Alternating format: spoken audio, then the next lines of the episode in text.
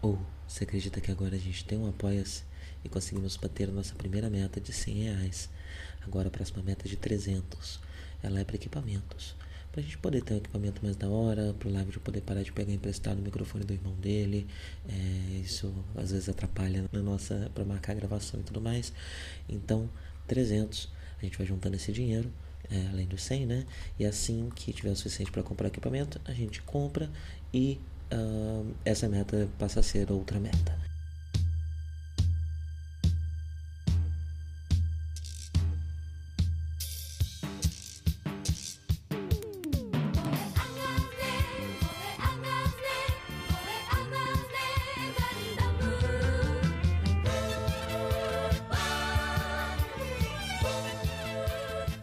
Bom dia a todos, sejam bem-vindos a mais um Café com Ganda. Hoje não tem chá, é, tô com a vida meio corrida, tem algumas coisas que eu preciso sair para resolver e acabei não tendo tempo aqui de preparar uma, uma surpresa de repente que acabou mudando um pouquinho o meu cronograma. Então não deu para preparar um chá. Imaginem um chá virtual aqui, um chá imaginário. Plasmem um chá com a mente de vocês aqui, me, me ajudem para que eu possa beber esse chá plasmado. Ah, que delícia! Muito bom, muito obrigado, viu? Hoje vamos falar do episódio 32 de Mobile Suit Gundam de 79. Uh, ah, esse episódio ele já começa, né? É, ele tem uma estrutura um pouco diferente dos outros episódios, né? Os outros episódios de Gundam eles seguem essa estrutura de é, obras japonesas é, episódicas de, de ação, né, que tem episódios fechados em si, em que se tem um, um, começo de episódio muito sobre conversa, desenvolvimento de personagem, ali no meio tem, surge um conflito, né, e no final você tem um combate, é, como no Sentai no final tem um robô gigante e tal. É, Gundam, nos outros episódios anteriores, é, segue bastante dessa estrutura às vezes modificando um pouco, inserindo é, esse combate mais ao meio e coisas do tipo, mas esse episódio ele acaba tendo duas batalhas. Ele tem uma batalha no início e uma batalha no fim. É, e como eu já tinha notado no episódio uh, anterior, é, nesse momento a série está focando menos em política e mais em ação, mas também mais em dramas pessoais dos personagens, né? Que é a outra coisa que enche esse episódio além dessas duas batalhas. É, são os dramas, os casais, os possíveis é, relacionamentos amorosos ali dentro da base branca. Bem, no começo do episódio, nós temos uma batalha que segue a lógica uh, dos últimos episódios, em que bonequinhos novos estão sendo introduzidos todo o episódio, né? É, a gente já comentou de vários aqui. É, todos eles são na minha opinião, bastante esquecíveis.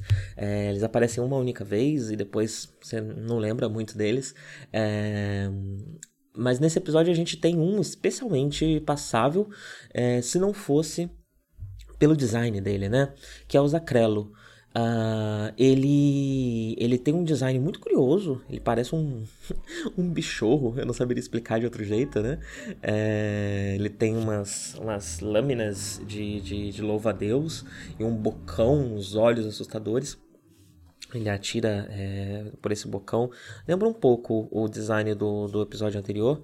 É, dá para perceber que o Tomino está tentando seguir essa lógica, né? Já que ele precisa ficar introduzindo é, um brinquedo novo todo episódio, é, por que não fazer com que é, é útil, né, que, esse, que, que, esses brinquedos sejam parecidos, porque facilita a produção deles, né, até porque ninguém está muito afim de investir muito dinheiro em Ganda nesse momento, e acaba fazendo muito sentido também dentro da lógica mais realista que o Tomino é, tenta seguir, né? Apesar de termos aqui um robozão que tem lâminas de louva-a-Deus e uma cara de monstro, é, ele se parece muito com o do episódio anterior, né? Então acaba sendo uma lógica... É, há, um fio lógico entre os dois, né? Um pode ser o protótipo do outro. Aqui no caso o Zacrelo parece ser uma espécie de protótipo pro, pro, pro outro, né? Porque o que, que acontece nesse episódio? Uh, os soldados do chá estão em busca de vingança uh, do, do piloto que morreu no episódio passado. E eles acabam pegando essa, essa, esse Mobile Armor, é, que ainda é um protótipo, e que o Char nem sabia da existência, é, e vão tentar se vingar usando esse protótipo, né? Uh, e isso acaba desenrolando uma coisa muito interessante aqui, porque a gente vê um pouco mais dessa forma humana que o Char lida com seus soldados, né? que eu sempre boto muito ali o chá e o, o Urambaral é, no, mesmo, no mesmo pacote, né? Como essa forma de é, humanizar um pouco Zeon e de é, mostrar soldados mais honrados dentro da lógica de Zeon. É, os dois são os grandes os grandes representantes né, dessa ala. Então ele, ele fica sabendo uh, que isso aconteceu, já quando o, o Zacrello já está indo, batendo de frente com a base branca, e ele ele deixa acontecer a vingança. Ele basicamente fala pro soldado: ah, beleza, então, já que aconteceu, faz aí o que vocês têm que fazer, mas se acontecer de novo, vai ser corte marcial. É, mas ele dá essa liberdade para os soldados, né? E mais à frente no episódio, a gente vê até o, o, o, esses soldados, é, que não são exatamente soldados, né? eu estou chamando de soldados como um termo genérico, eles têm as suas próprias patentes, é, mas estão abaixo do chá, estão sob o comando do chá. É, ele ele se sente culpado pelo que aconteceu, né? E o chá fala: não, relaxa, acontece, tá tudo bem. É, Char só está preocupado se acontecer de novo, né? Aparentemente mais porque isso vai causar problemas para ele dentro da hierarquia uh, do exército de Zeon do que por ele realmente é, se importar com essa com esse respeito né é, é, hierárquico aqui. Porque não é assim que o Char conquista o seu respeito hierárquico né? Não é através da força não é através do medo. É através do, do respeito de fato né? Através da camaradagem da uh, estamos juntos nisso daqui né? Então eu achei bem interessante Zacrelo já explode já no começo do episódio, a gente não vê mais ele. É, então é um dos brinquedos mais rápidos, né? Mas de, de, de é, que apareceram até agora. Mas ele parece ser bastante querido pelas obras posteriores, pelo fandom, porque ele tem esse design muito curioso, né? É, então tem, tem, eu, tem muita ilustração dele, muita coisa sobre ele é, posterior. Um outro detalhe sobre essa batalha inicial é um, a, a, a clara mudança de postura na forma como a base branca funciona. Isso já estava sendo demonstrado nos episódios, é, nos últimos episódios, né, desde a morte do Ryu. Uh, mas esse episódio eu acho que ele começa com um exemplo muito bom de como tanto a postura do, a postura do Bright quanto a do Amorô mudaram. Porque o Bright, quando surge o Zacrello, né, é, ao invés de imediatamente mandar o Amuro e o Gundam, ele já confia mais nos outros soldados. Então ele fala para Sailor, olha, quem tiver aí melhor, quem tiver mais, mais disposto, mais descansado, mais preparado, manda. E aí ela manda o Hayato. É, então ele já, já para de depender tanto assim do Amorô, né? E consequentemente deixa de criar toda essa situação em volta do Amorô que já causou diversos problemas no passado. Uh, e ao mesmo tempo a gente vê uma mudança na postura do Amorô, que fica sabendo disso, e ao invés de se ofender, dar piti, sair correndo, fugir ou qualquer coisa, é, ele só fala: Olha, é, beleza, eu tenho meio que um plano aqui, tinha um negócio que eu queria testar. Então, rola de oi junto. E aí o Bright fala, beleza, e ele vai. Né? E, e, esse plano que ele queria testar, inclusive, é muito curioso. É, eu não sei se essa forma tem uma uh, um nome, né? É, mas basicamente ele pegou a parte de cima do Gundam e encaixou na parte de trás do D-Fighter. Então você tem um caça, que é um caça até a metade, e da metade para frente é o Gundam. E, ele usa isso para poder chegar lá bem rápido e tal, né? E quando ele chega lá, ele tem uma mobilidade bastante reduzida. Tudo que ele pode fazer é usar o, o, o sniper do, do, do Gundam, né? Pra atirar o rifle. É basicamente o que ele faz, mas ele ganha bastante mobilidade com essa forma que eu acho que nunca mais vai ser usada. Eu acho que ela nem tem nome, na real. É, mas é uma combinação possível para quem tem os brinquedinhos, né? Então achei curioso. É, às vezes tem brinquedinhos de encaixe, né? De montar e desmontar, que a gente monta de maneiras criativas, curiosas, que não, não era bem a intenção é, de ser desse jeito. E a série acaba usando isso, né? E, e juntando esses dois elementos. Eu achei bastante interessante, apesar de bem estranho ou o caça com, com, com, com um tronco humano. Peraí que eu vou dar uma tossidinha, gente. Vai ser aqui no cantinho para não atrapalhar muito vocês. Deixa eu ver se ficam picos muito altos. Não, olha só. Estou masterizando a tossida no café com Ganda. Uh, bem, outro elemento muito forte nesse episódio é a presença do Slagger. É, ele não é um, um ponto central Mas ele é um fantasma que está rondando ali, porque nos próximos episódios nós vamos ter muito sobre ele. É, ele vai ser um personagem bastante importante. E como ele entrou acho que foi no episódio passado, né? Como ele entrou no episódio passado, é, é interessante para a série mostrar que ele existe, que ele tá lá, lembrar qual é a personalidade dele, né? Para que no, nos próximos episódios as pessoas só não olhem e pensem quem é esse cara mesmo. É, então ele aparece, eles aproveitam que a Seila está indisposta por conta da questão do char e está tendo umas dificuldades é, para cumprir as funções dela e começam a colocar ele para substituir ela é, em coisas que normalmente é ela que faz, né? É, tanto que mais para frente ele vai pilotar o de Fighter, é, isso vai causar problemas, né? Então, o Slayer, apesar de não ser um, um, um elemento central nesse episódio, é, ele tá meio que constantemente ali rondando todos os acontecimentos, todo, todos as, as, os momentos importantes do episódio. Um, o, o, foco de, de, dramático desse episódio está em algo que até agora não tinha sido é, tão extensamente trabalhado, né? Pelo menos não dessa forma, que é entre Amuro e Seila a gente já tinha visto uma, aproxima, uma aproximação uh, profissional muito grande dos dois, né? É, desde que começou a ter as Gundam Parts e eles precisam quase sempre estar ali pilotando juntos em sincronia. É, então a gente já viu bastante disso, mas a gente não viu, por exemplo, a possibilidade de um relacionamento amoroso. Eu acho que essa é uma das primeiras vezes onde isso é mais claro, onde que, que talvez tenha algo acontecendo entre eles, né? É... Porque eles estão agora nesse episódio eles estão claramente é, emocionalmente próximos. O Amuro está preocupado com a Seila na, na, situação que ela está, né?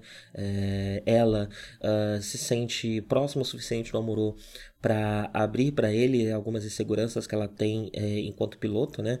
Ela ela comenta, ela pergunta para o Amuro, né, o que, que ela precisa ser para ser uma boa pilota. E o Amuro fala que ah, você já é, né? Mas é interessante que, apesar dele falar você já é, é, ela deixa claro logo em seguida que ela tá perguntando isso porque ela tá pensando se ela talvez seria capaz de derrotar o Char ou algo do tipo, né? Por conta da, da, da questão. É, é o irmão dela, mas ela tá ela, ela, ela está constantemente lembrando das coisas que aconteceram as coisas que esse irmão fez é, que deixam para essa chosen family dela né que é a base branca que deixam ela que faz com que ela não concorde com a postura do irmão então, é, um possível combate entre os dois é algo que ela já começa a projetar, né? E é interessante que apesar dele ter dito que ela era uma boa pilota, quando ela pergunta essas coisas para ele, eu não sei se, se se flexiona piloto no feminino, mas se não flexionar, vocês troquem toda vez que eu falo piloto por piloto. É... Ela, ele reage com tipo, ah, mas até eu não consegui derrotar ele, como que você vai conseguir? Então, né, você pilota bem, mas não é assim um amorô. É, amorô só tem um. Então, é, apesar dele estar tá mudando bastante a postura dele né, em relação à nave e à, e à tripulação, dá para perceber que o ego ainda é um elemento bastante forte desse menino, né? É uma, uma questão, um, um, um elemento muito definidor desse personagem. É. E é interessante essa possibilidade deles terem uh, um relacionamento. É, tem, um, tem um momento né, que o Slayer tá dando em cima dela e o, o Amorô logo já fala alguma coisa ali que é tipo, pô, Slayer, você não tem nada pra fazer lá na ponte não e tal, para tentar livrar ela já disso, né? É, desse incômodo que o Slayer é meio que pra todo mundo, é, para todas as mulheres da nave. E, e, e isso também é mais um, um, elemento né, que, que pode somar a, ao chip, né? Dos dois. E é interessante esse relacionamento porque no livro ele se concretiza e ele é um, um elemento central dos livros de Gundam. É, não sei se eu já dei detalhes aqui sobre é, como funcionam esses livros, mas depois que a série terminou, o, o Tomino é, conseguiu convencer a, as produtoras a fazer os filmes, porque Gundam teve uma uma fama muito posterior, né, por conta das reprises e tudo mais, algo parecido com o que aconteceu com Star Trek aqui no Ocidente. E, e aí depois disso ele conseguiu convencer as editoras a fazer, a, a lançar um livro que seria a versão definitiva de Gundam, o que ele queria que Gundam tivesse sido e não foi por conta das limitações do gênero. Eu cheguei a dar uma olhada nesse livro, é, li um, um pedacinho dele. Ele é pesado no sentido de, de, de, de, de hard science, assim. Ele, ele, ele passa muito tempo descrevendo tecnicidades, descrevendo questões é, internas de militarísticas, né? É, ele não é um livro muito leve, não. Ele é um livro para quem gosta muito dessas coisas, né? E eu eu tenho um pequeno interesse, né? Eu não vou passar páginas e páginas lendo sobre, sei lá, hierarquia militar. É, o meu interesse vem só porque eu gosto de robô gigante, eu gosto de batalha, eu gosto de dramas, eu gosto de space opera. É, é normal que uh, em Space Opera você tem uma presença é, desse tipo de elemento, né? É, então o meu interesse vai só no que eu quero entender para poder entender melhor ali e tirar o melhor da obra. Uh, então achei livro, os livros meio maçantes e meio que desisti de ler eles, né? Tu falou de uma, de uma, uma depois li o resumo na internet. Para quem também tentar ler e não conseguir, eu acho que a, a, tradução americana ela entrou no archive, ela tem no archive.org. Ela é um pouco antiga, mas você consegue baixar os três livros uh, traduzidos no archive.org. Acho que, sei lá, faliu a empresa e, e virou licença aberta dessas traduções, eu não sei muito bem, mas está lá. Ah, então quem quiser ler, fica à vontade, né? Eu acho que já está em formato móvel para quem tiver Kindle. E quem, enfim, não tiver saco, na Wikipedia tem lá, na Wikipedia, na Wiki, na Wiki de Gundam, tem todo, todo o resumo do livro. Mas enfim, no livro, Seila e Amorô, de fato, tem um relacionamento. É, eles saem num date, até dormem juntos tal. E não sei direito qual é a idade do Amorô na, na, e da Sailor no livro. Na, na série ela tem 17 e ele eu acho que tem 15. E. O que acontece no livro, eu acho que eu já comentei isso aqui, é que o Amorô morre no meio do livro. E, e ele morre num ataque do chá. E a Seila vira a protagonista da história. É, então tem todo um drama em torno desse relacionamento, é, em torno disso tudo. Eu acabei de recomendar que vocês lessem um livro e dei um spoiler, né? Mas olha, é, se vocês estão, estão acompanhando aqui Gundam, estão lendo os negócios, vocês provavelmente já cruzaram com isso, né? Mas, é, isso é tão antigo que as pessoas não têm muito pudor para falar sobre isso e você acaba descobrindo. É, enfim, Assim, desculpa aí se você se importa. Infelizmente já foi. É, e é relevante porque eu, tô, porque eu quero dizer aqui, né? Porque a gente tem uh, uh, o, o, o, a gente tem na, na, na novel o Amorô e a Seila como protagonistas mais firmados do que aqui na série. Aqui na série a gente teve um Amorô protagonista até um dado momento. Provavelmente o momento em que é, a morte dele acontece no livro, né? É, e a partir desse momento, a Seila começa a co-protagonizar junto com o Amuro. E eu acho isso muito mais interessante. Isso é uma das coisas. É, eu acho que Gundam ele ganha muito por ser um equilíbrio entre esse gênero mais infantil de Super Robo e esse hard sci-fi que o Tomino parece gostar muito, né? Uma coisa meio Starship Troopers. É... é eu acho que o que o anime acaba ganhando e o que a franquia Gundam acabou, acabou se tornando vai um pouco além da. Vai um pouco além da esse é um resultado desse embate. Vai um pouco além disso, ah, ele estava tentando fazer algo legal, mas o, o, o, gênero estava tolindo ele, cortando ele. O gênero estava tolindo e cortando ele, mas a obra que ele tinha dentro da cabeça dele também tinha uma série de problemas. Eu acho que a junção desses dois elementos faz com que um equilíbrio seja encontrado e um anule as questões do outro. Porque o Tomino também não é um autor, ele não é um escritor, né? Ele escreveu esses livros, é, mas é meio que uma exceção, né? Ele não, ele não manja disso, né? É, não é bem o, o o, o meio né, de, de preferência dele de expressão. É, então eu acho que a série ganha muito e o, e o, e o por, por conta desse equilíbrio. Porque a partir do momento que você tem Char e Sailor é, co-protagonistas, você tem, por exemplo, a, a, a, esse relacionamento deles uh, mais vivo e não só como um date, mas algo que está ali o tempo todo. É, o fato do Amuro não poder ser uh, ter que ser um protagonista de shonen, ou seja, ele não pode, sei lá, casar, é, apesar de ser, enfim, Naruto casou, né? É, mas isso é uma coisa que normalmente não acontece, ou se acontece, a, esposa é, é, algo meio que deixado de lado, como a Titi, né? Que é algo que está ali só no, no fundo, aparece de vez em em quando, mas não é algo frequente. Por ele não poder fazer isso, a gente acaba tendo numa obra dos anos 70, uma amizade muito grande e profissional entre dois personagens de, de, de gêneros opostos, é, sem precisar do relacionamento deles ali para que eles sejam próximos. É, tanto que, se eu não me engano, eles não se casam no futuro e nem se tornam realmente um casal no futuro. Cada um segue o seu caminho e seguem sendo, inclusive, eu acho que os poucos personagens da base branca que não formam parzinhos, né? Eles só ficam, é, cada um segue o seu caminho e é isso, né?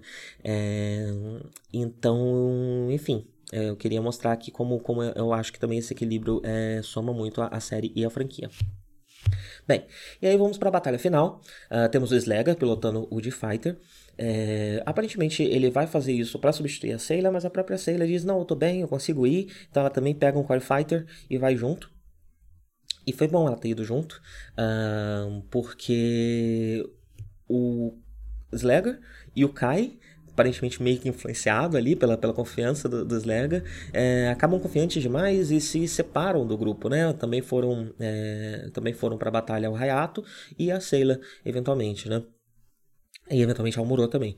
É, mas nesse primeiro momento, é, o e o Kai não, não, não se fecham com um grupo junto com a Seila e com o Hayato e vão sozinhos é, lutar. Só que eles estão enfrentando três dons. Acho que tem umas, uns quatro, uns três ou quatro naves também, além desses três dons que são os Rikdons, né? É, os, os, dons novos, daqui a pouco eu já falo um pouquinho sobre eles. É, e, e a Seila é quem faz, quem chega pro Hayato e fala: olha, esses malucos aí vão, vão se matar. É melhor a gente colar com eles e dar uma força para cada um deles, né? E é interessante a estratégia dos dois, porque ao invés deles falarem pros dois volta, eles já aceitam que esses dois não vão querer voltar e cada um deles vai apoiar um deles, né? É, mostrando também as coisas que a Seila aprendeu no contato com o Amorô. Essa coisa de trabalhar em dupla e, e se auxiliar, é, ela acaba botando isso em prática aqui mesmo sem o Amorô e funciona super bem. O combate desenrola super bem. Na real, a, as tropas de Zeon aqui tomam uma surra, né? Não é, essas tropas não são do Char, elas são do Dren que é um general que já tinha aparecido algumas vezes no passado, um general desses um pouco me menos importantes, mas é sempre bom, é sempre legal eles terem nome e serem recorrentes, né? Porque quando eles morrem ainda tem um certo impacto, assim, eles ainda oferecem alguma, algum, alguma força, né? Algum, algum é, um elemento mais forte de conexão ali é, com eles. E... Mas ele, ele leva uma surra, ele leva uma surra mostrando que a base branca já está num nível uh, próximo de um do Char, né? É, e é necessário alguém tão genial como Char, ou algum do Zab, alguém que realmente está na elite de Zeon para ser páreo é, com eles. Isso acaba sendo representado visualmente, porque num dado momento o Gundam destrói uma nave, ou um Dom, não lembro, e ele vem voando na direção da nave do Dren, e ele vem voando como uma estrela branca, como se fosse uma meteoro branco, um cometa. É, e o Char tem esse apelido, né? Eu acho que é cometa vermelho. Então, Amorô se tornou o cometa branco, né? Ele se tornou algo realmente no nível do Char, é, páreo para ele, né? E apenas um é páreo para o outro. É, então, achei interessante essa batalha aqui. É, talvez seja inclusive um motivo para ter duas batalhas no episódio. É o fato dessa batalha ser uma batalha fácil, né? Eles dão uma surra né em Zeon. E o, o, só tem duas coisinhas que acontecem no meio da, da, da, batalha que eu queria ressaltar. Uma delas é que no episódio passado eu falei que eu não sabia qual era a diferença do Dom pro Rick Dom, né? Que é essa nova versão do Dom, é, que parecia muito parecida. E de fato elas são quase idênticas, né? A, a, a diferença delas, deles está nas costas. O, o, o Rick Dom ele tem propulsores mais potentes para poder lutar no espaço, né? E ele tem uma saia, o saiotinho dele, ele é mais proeminente, ele é maior. É, talvez por alguma questão de aerodinâmica, ou de, enfim, para aerodinâmica não, né? Porque eles estão no espaço, mas o equivalente a uma aerodinâmica do espaço. É, e aí é interessante que nesse episódio ele, ele, eles, ele, a, a, a, tripulação ressalta a diferença. É, talvez por, por, ser perceptível, não ser algo tão perceptível assim. Uh, um dos caras ali da ponte fala: Ah, tá vindo aqueles dom de saia. É, e o que eu achei mais interessante é que informalmente, isso não é muito comum em Gundam, é, esses dons ficaram conhecidos como o, os Mobile Suits de saia. E eles são referidos o resto do episódio inteirinho como o, o, os Mobile Suits de sainha. eu achei isso, isso curioso, né? Um, um, jeito informal de se referir às unidades. Uh, que não, não, era tão presente em, em Gundam até agora. É a primeira vez que eu vejo isso. É, e eu acho que, junto com o Zacrelo aparecendo no primeiro episódio explodindo, já é um primeiro indício de que acabou, né? Gundam já está cancelado. É, a partir desse momento aqui, todo, toda a produção já sabe disso. E o Tomino já está começando a deixar para lá algumas das exigências que tinham sido pedidas para tentar revitalizar a série. Já que já vai ser cancelado de qualquer jeito, eu vou fazer o que eu quiser aqui. Tanto que nos próximos episódios parece que vai ser um pouco menos frequente a inserção de novas é, suítes é, e novas armas, né? É, esses robôs eles vão aparecer mais de vez em quando e não todo episódio como eles têm aparecido. Talvez até por já estar tá pronto, né? O design e tal, e para que desperdiçar, né? Vamos usar. Uh, mas eu acho que esses elementos já mostram que uh, a série já está é, mandando as favas algumas das exigências que estavam sendo feitas, uh, já que o cancelamento já aconteceu, né? É, para quem vira e mexe eu comento de Deon aqui, né? Para quem quiser ver isso sendo feito de um, de um jeito muito mais agressivo, assistam Ideon. É, é uma série que, que, é cancelada ainda mais cedo que o Gundam e, e o Tomino está bem menos interessado em tentar fazer funcionar para para a indústria, assim. Ele, ele realmente está tentando, parece que ele está tentando fazer o que ele fez com Gana. Vamos fazer um negócio que não vai dar certo na TV, não vai vender, e aí depois a gente tenta transformar isso numa coisa maior, talvez em outro meio, virar um filme, que virou um filme, é um filme consagradíssimo, né, e que influenciou muitas coisas importantes, como por exemplo o Evangelho. É... Então é, é, meio impossível não traçar um paralelo entre essas duas séries, até porque elas estão muito próximas. Acho que The foi lançado um ou dois anos depois de Gundam.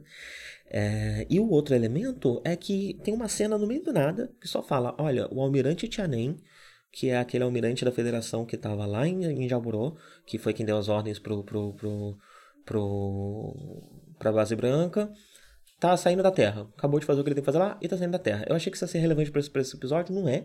é meu, minha suspeita é que isso vai ser relevante em algum momento para algum episódio. E aí, para manter uma ordem cronológica de tipo, por como que esse maluco que tava na Terra apareceu aqui no meio do espaço, já avisaram que ele já tá a caminho já é, para não ficar esse estranhamento.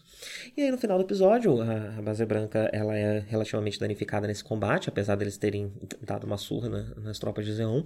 Uh, e eles decidem ir para uh, ala 6, para uh, para a colônia, para poder é, é uma ala neutra, né? Ela não se filiou nem a Zeon nem a Federação, é, para poder fazer os reparos na nave.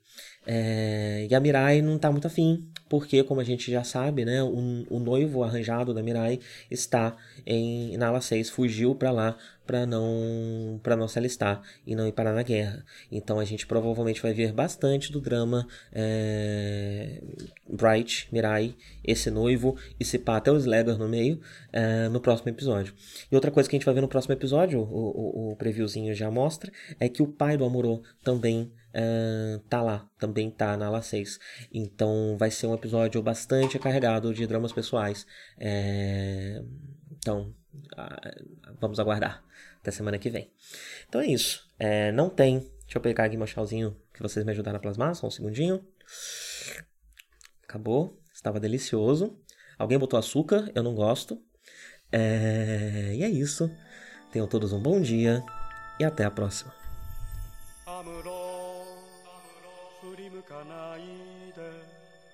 宇宙の彼方に輝く星はアムロお前の生まれたふるさとだ。覚えているかい？少年の日のことを暖かいぬくもりの中で目覚めた朝をアムロ振り向くな。アムロせぬもの見せぬものただ明日へと明日へと永遠